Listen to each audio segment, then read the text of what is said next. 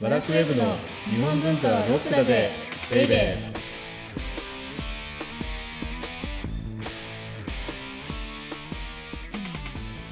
こんにちは。ワラクウェブ編集部スタッフ先入観に支配された女サッチーです。ワラクウェブ編集長セバスチャン高木です今日ねはい。もうほぼほぼ死んでるんですよ死んでる。いや満身創痍。何年かぶりにはい満身創痍まあ満身創痍は満身創痍なんだけどはい何年かぶりにあの単行本の編集っていうのをやっああはいはい。てサッチは知らないと思うんですけど昨日赤涼だったんですよ赤量責任考慮あ略して赤涼って言うんですけど、はい業界用語です。赤涼ってそう赤涼ってバッと書いてバッと丸って出すともうはいおしまいそれ以上は何もできませんもう修正とかが効かないってことですね。はいへえ。っていうのでもうここ数日間ですね、はい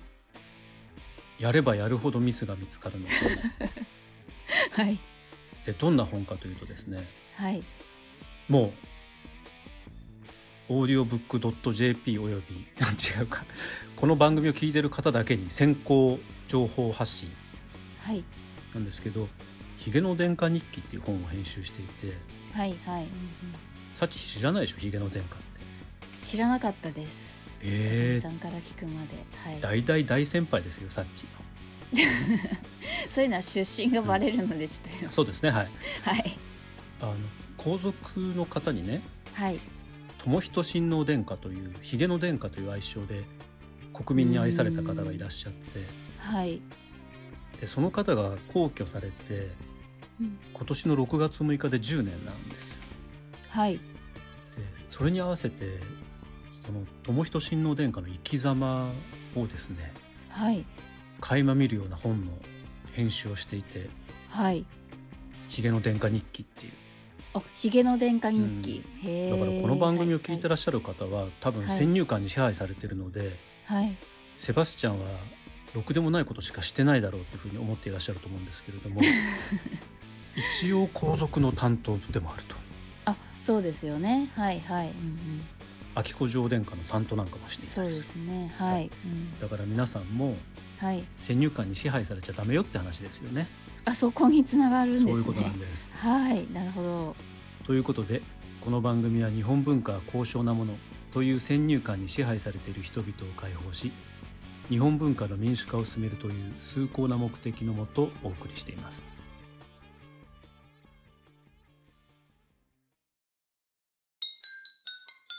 日本文化はロックだぜベイベ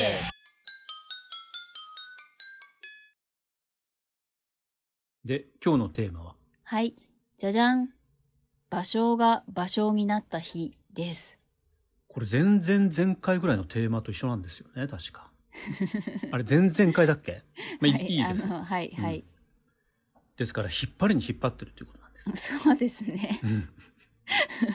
う全然進まないなかなか進まないですね。はい。いや、でも面白いです。なんか場所の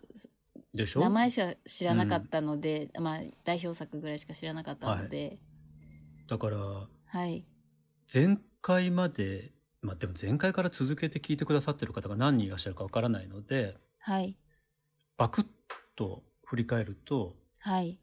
伊賀上野で生まれた場所がはい。徘徊のレンガを学んでうんうん。はい。で20代後半ぐらいですかねうんうん。江戸に出てきてはい。そうですね。神田の浄水工事かなんかに携わっていて、はい。その後なぜか深川に京を移したと。うんうんうん。はい。で当時の深川っていうのは浸水被害によく遭うそんな便利じゃない場所だったからはい。場所が目指したものっていうのは分かるっていう話をしましたよね。うんはい。そうですね。シティボーイばっかりだった断輪派っていはうい。はい。徘徊のレンガの派閥にちょっと背を向けてはい。だけど弟子を取って収入とあるいはレンガを巻く相手が必要なのでうん。完全には山奥には住めないっていうところまで話をしうたん。はい。というので今日はここからなんですけれどもはい。結構いよいよな。いよいよですよはい。でめちゃめちゃ重要な都市がやってくると松尾芭蕉にとってお、なんでしょう。それがですねはい。 1681年はいだから何歳芭蕉って1644年生まれだから378歳、はい、うん、ぐらいですねはいの時にねむちゃむちゃ重要なことが起こるうん気になります何ですかそれがねはい弟子がねはい芭蕉が住んでた伊織にはい芭蕉を送ったんですあの植物のあ場所の葉っぱの場所芭蕉のそうはーそれでねあのさっき言ったようには深川ってい、はい、浸水被害に遭うっていうことはジメジメしたあしてたってことでしょあーはいはいはいだから場芭所蕉ってほら多湿そうですねそうそうそうそう、はなところを好むじゃないですか、はい織物にそうでもすね使われるの、はいそうですねだからねめちゃめちゃすくすく育ったみたいその芭蕉が。へーいいですねでそれにふそう風情を感じてはい芭蕉っていうのは自らのことをね芭蕉って名乗るようになったんですよ。あそれがきっかけなんですかそうなんだへえなんでこの弟子がでじゃあこの植物の芭蕉を送ったかというと、はいはい送ったのかはい気になりますねそれも、芭蕉っていうのはねうん、風が吹くと葉っぱがすぐ裂けちゃうんですよ。だあかあら意外とすごい繊細なんです。繊細なはい、だからこの芭蕉っていう植物はうんうんややこしいんですけれども人物の芭蕉にとってはい繊細な詩の世界を象徴する植物だったんですよおーはいはいだからこう芭蕉じ自身のことを芭蕉っていうふうに呼んだと、へえぴったりだとぴったりなんとなくそう言われるとあの芭蕉の葉っぱってはいちょっと枯れててはいそうですね私たちが持つ芭蕉のイメージにぴったりですよね、うん ちょっとはいそうです先入観に支配されてるけどどそんなそんな感じがしてきましたはい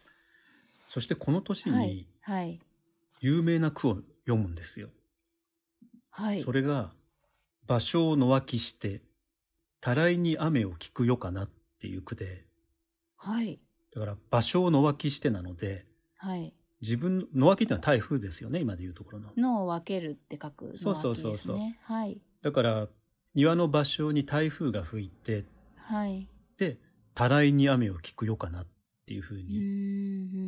うん台風に吹かれる芭蕉の葉っぱから葉うかんはらいはい視点を移して、はいこのたらいに雨を聞くっていうふうにたらいに移るでしょ、まず雨っていうかはいはいそれで聞くっていうふうに音の世界に移っていくっていう以前しつこく紹介した古池屋の句の原型があるるんですよここは。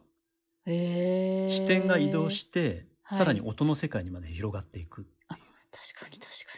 にだからへーこれがその最初の句なんですよそういうことをやろうとしたなるほどすごでい重要なジそうャなんンでクすですねだからこの句ってはい僕とかサッチみたいな凡人が見るとへえっていうふうに思う句なんですけれどもはいドナルド・キーン先生は何をおっしゃってるかというとはい、この句をして初めてうん、芭蕉が世界を描き出そうとする意思を見た、というか意思を見せたっていうふうにおっしゃってるへーうんえすごくないそう思うと確かにそうなのよですねはいはいだって視点が芭蕉の脇でしょ台風はい芭蕉の葉っぱ、うんでたらいうんで雨うんうんうんで聞くはいでさらに夜はいだもんそんだけこうね世界を描き出そうとしてるんですよこの確かに短い区形の中でそうですねなんか前回とかお伺いした、あの乳母桜とかとそうそうそうそうだいぶ違いますもんねあの言葉遊びじゃなくなってるあっていうのが、んんはいだからこの句が多分芭蕉にとって非常に鍵になる句だったんじゃないかっていうふうにはい金先生はおっしゃっているのではい我々もその受け売りとしてはいああ芭蕉にとってはねっていうふうに言う時にはこの句を なるほど語れるおそらくあのディレクターの村上さんもこの後ねはいあの女性と、まあ、女性化っていうのはちょっと置いといてはいお酒の席でうんちくを披露してると 思う、すしないって手振っぐにてよますく古池屋って言うじゃないって違うんだよ芭蕉が芭蕉になったのは実はこの句なんだよっ ていうことでいやでも本当に、うんなんかちょっと場所のことをね話す時が来たらそれ言いたいであそすうそうですよ私もそれは言った方がいいと思いますよ、ではいはい、もう一つ有名なあのこの年に読まれた句がはい、 「枯れ枝にカラスの止まりけり秋の暮れ」っていうねおー非常にやっぱりうーなんていうか渋いですよね渋いはいうん黒と白の、あの、はい私たちがいわゆる日本文化っていうか、日本の代表するイメージとしてのモノクロームの世界みたいなものを俳句に落とし込み始めたんですね。なるほど。これも実は、は非常にあの重要で、はい。和歌の世界、あるいは和歌を引っ張ったレンガの徘徊の世界って、はい。やっぱりね、カラフルなんですよ。うん、確かになんか、その秋といえば燃え上がるような、こう、なんてはいい、うか、夕紅葉で暮あるれととか、か、はい。んそうそうそう、春で言えば桜とか、はい、はい、そうですね。でもそういうものが一切この国はない。そうですね。そう言われてみれば、ですから、この句をもってして、はい。その前の句で場所っていうのは世界を描き出そうとして、はい。その世界、描き出そうとした世界っていうのは非常に静かなモノクロームの世界。うんうんというのも、この頃ね、場所っていうのは禅の世界に入り込んでいたんじゃないかっていう説があって、うんおー、はいはい。ですから、ここまでを一応まとめておくと、もうそろそろ今回はね、あのまとめにかかってますから、はい。最初ですね、帝門派っていう、はい。まあ、若干硬い派閥から、はい。ただ学んだことは大きくて、はい。ここは王朝文化っていうのを場所は学んだと。はい。で、その後、断輪派っていう、言葉遊びっていうふうに言われますけれども、ただ、リズムっていう話をすると非常に、多分場所はこの断輪派から学んだところが多いんだろうと。はい。はい。ですから、すでに伝統とはい。リズムっていうのを得ている。で、はいこのリズムを発展させて多分音の世界みたいなものに入り込んでいくんじゃないかなっていうふうに思うんですけれどうも、んはい。でさらに漢詩へと憧れて、漢詩への憧れですよね。中国の文人の世界。うん、はい。への憧れがあって前回話に出ましたね。そうです。で、禅の世界。もうすはいものすごいだからハイブリッドな人なんですよ、芭蕉っていうのは。さらにここからなんですけれども、はい、まだあるんですね。 1682年。ですから、芭蕉にとってすごく鍵となった年の後、つ翌年にはい。江戸で大火災が起こって、はい。家を焼け出されちゃった。あらららら。さらに翌年ですよ、1683年。はい。お母さんが亡くなるんです。おー。ですから、1681年、82年、83年っていう、この3年っていうのは、はい。芭蕉にとって非常に激動の時代であった。激動のそう3です年間ねなかなか、はい。だって自分の句を多分変えるようなうーん。何かがあったんでしょうね。この句の世界に入っていく。はい、はい。で、おそらく家焼け出されちゃったっていうことで、はい。さらに無情感みたいなもの、そうですうね。ん喪っていうも失の感ももあり。それを体感したであろうと。はい。そして、母まで亡くす。っうーん。ていうことで、ここから芭蕉っていうのは、はい。旅に始まる。芭蕉の旅っていうのはね、実はその1684年から始まるんですよ。あ、ですから、そういうことですね40歳になってから。へー。我々って奥の細道の印象が非常に強いので、はい、うんうん。芭蕉ってずっと旅してたんだみたいなとね、うんうん、はい。印象があるんですけれども、はい。ここまではうん芭蕉にとっては、いおりの時代なんですよ。その深川のいおり時代であはっいて、。はい。で、そこで今後発展させるよことになる区の世界っていうものをバーンとこう、ひらめいたというか、はい。行き着いて、はでい。、そこから10年ぐらいの旅っていうのが始まるっていうことで、はい。だからまだね、古池や川津飛び込む水の音の句っていうのは、ここでは成立してないんですよ。ああ、まだなんだ。じゃあ、これからいよいよ。そう、旅に出て、はい旅に帰ったりして、そのうちにあの有名な句っていうのを生み出すんですけれども、はい。まあ今日はだから、この辺にしといた方がいいんじゃないの時間的に。 そうですね。じゃあ、キリがいいとこで、旅に出る直前まで。ですから、今日ははい。場所にとってはい。ポイントになった句の紹介と、はい。それはいおりの時代だったと。はい。そして、なんで場所って言うんだっていう由来、うんうんうんうん。その3点をご紹介したっていうことですよね。はい。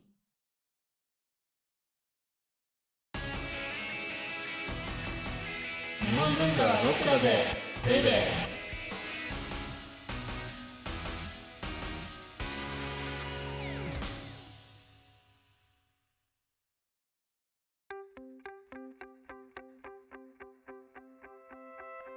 で、次回は旅の話になっていくと。あ、次回、サチの。締めのところを、は。はいい。い、や、はいどうぞどうぞ、じゃああ締めてください。